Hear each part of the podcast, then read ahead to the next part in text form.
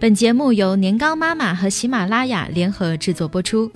年糕妈妈，医学硕士，全职妈妈，用心陪伴您的育儿之路。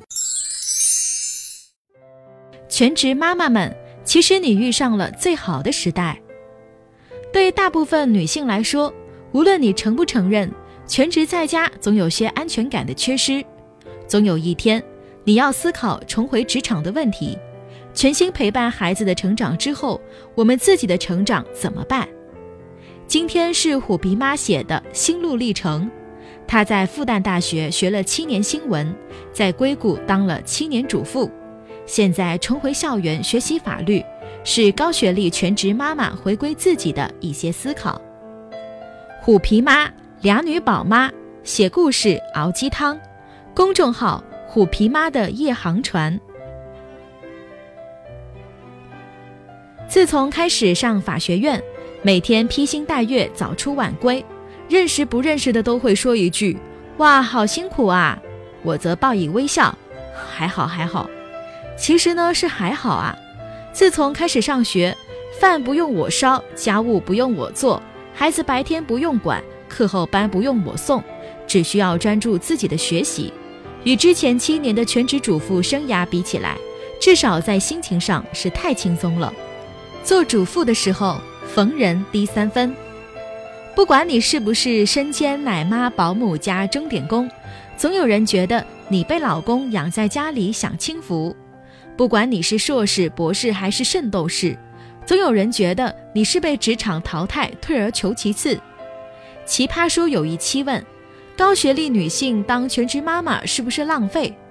我问你，谁会在健身房看见肌肉哥说？哇，你好大力气啊！不去扛大包真是浪费了。谁会看到习大大时说：“哇，主席，你现在的工作跟你当年的专业一点都不对口，真是浪费啦。”开始讨论做全职妈妈是不是浪费时，已然有一个假定，就是全职妈妈这个职业在高低贵贱里面属于低的贱的，否则谈何浪费？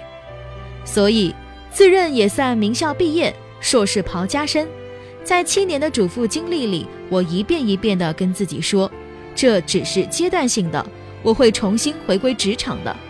但真的等老二出生时，我才认认真真考虑，我该以什么方式回归职场，而这段长长的全职经历，又会对我这个年过三十的职场新人有什么影响？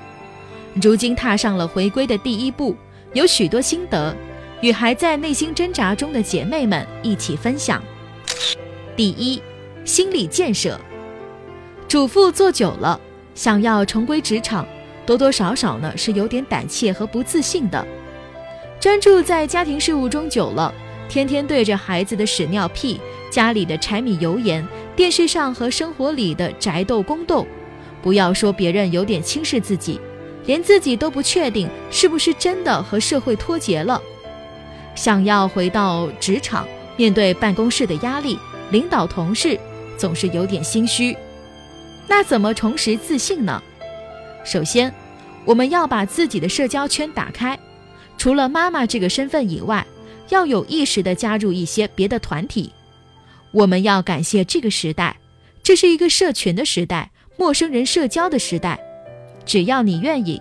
你是可以找到各种社群去多认识新朋友，了解新行业，参加新社团的。仅仅基于微信产生的社交团体有多少？有女性领导力培训的，有专门行业间交流的。妈妈群里活跃着各行各业的精英们，动动手指，扫个二维码，勇敢地向别人介绍自己，结交新朋友吧。其次，这是一个知识极大丰富和易得的时代。如果你身处大城市，身边一定有合适你的培训机构，而且很多都提供个性化的培训。即使你不愿意去传统的培训机构，或者没有时间，那这个网络时代，通过电台开放课程网站，也可以轻松地获得各行各业大师级的课程。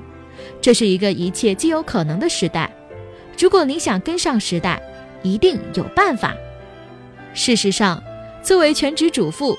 我们的时间更灵活，我们也有更多时间去思考，我到底想要做什么？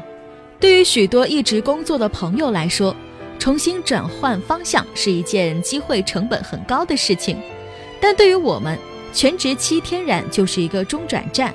比起高考填志愿或者刚出校门找工作，我们现在更成熟，对自己更了解，身边也有更多资源。如果想要重新换一个行业，现在就是一个非常好的起点。第二点，自我展示。决定重回职场之后，我们需要准备一个自己的展示面。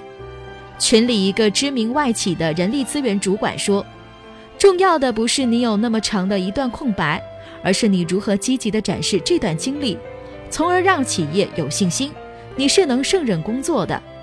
比如说，我们是否学会了如何管理时间？我们是否学会了如何安排同时进行多种任务？我们是否学会了一些新的技能？”比如烹饪、烘焙等等，来证明自己的学习能力和上进心。除了简历和求职信，社交圈的微信、微博也是非常重要的展示面。除了一部分换行业的妈妈，有更大一部分姐妹还要回到原来的行业，那我们工作和面试机会就非常可能都是老熟人介绍的。所以社交圈的展示面就很重要。你是否传达出了一种积极的信号？社会对全职妈妈的偏见就是家长里短、婆婆妈妈。如果我们在一天到晚只发一些什么婆媳纠葛啦、孩子哭了尿了啦、怎么抓住老公的心呀，就是加深了这种社会偏见。所以从今天开始，要真正把自己的朋友圈当一个自媒体经营。是不是新看了一本书？是不是新听了一个讲座？是不是学会了烹饪和插画？更重要的是。有没有把现任的工作、照顾家庭和孩子做得很好？第三点，拓宽视野，感谢时代。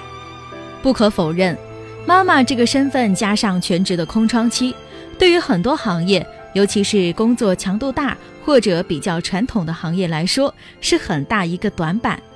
做了妈妈的人，是否还能如单身的时候一样加班、出差和拼命？孩子学校有事，会不会让你分心？孩子病了，会不会让你频繁请假？但我又要感谢我们身处的时代。建国之后，或许没有一个时期像今天一样，社会上同时有过这么多的全职妈妈。当全职妈妈不是一个孤立，而成为一个社会现象的时候，就会引起周围人观念的改变。社会对全职妈妈会越来越宽容，越来越能够理解。另外，我们这个时代出现了很多行业的女性精英，这些精英让女性的职业能力不再受到那么多的质疑。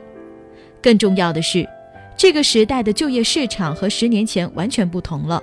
像从前那样一份可以明确看到自己未来职业发展道路的工作，其实现在也越来越少。现在的时代趋势是越来越多碎片、载重的工作涌现。而这对全职妈妈来说是一个很好的机会，一些我们以前都无法想象的职业可能，在现在这个时代都是可能的。有人做自媒体、做电台、亲子旅游；有人做图书馆、社群、成长力课堂、全民创业、网络革命。这个时代其实给了全职妈妈更多的返回职场的机会，虽然可能不是一份传统意义上的朝九晚五的工作。无论是碎片化还是娱乐化，传统的大公司大企业未必适应得很好。而对于全职妈妈，如果我们想做一点小事，就是很好的机会。微创业是完全可能的。而如果你想加入某些跟亲子教育相关的项目，那你做全职妈妈这段经历就未必是减分，而是加分了。三年多前，我家老二出生，从月子里开始。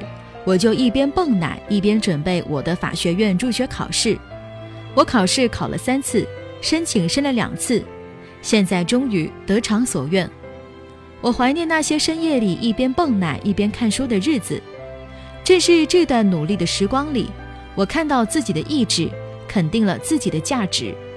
而现在，当我看到两个孩子已经长大，开始疯玩时，我又十分感恩。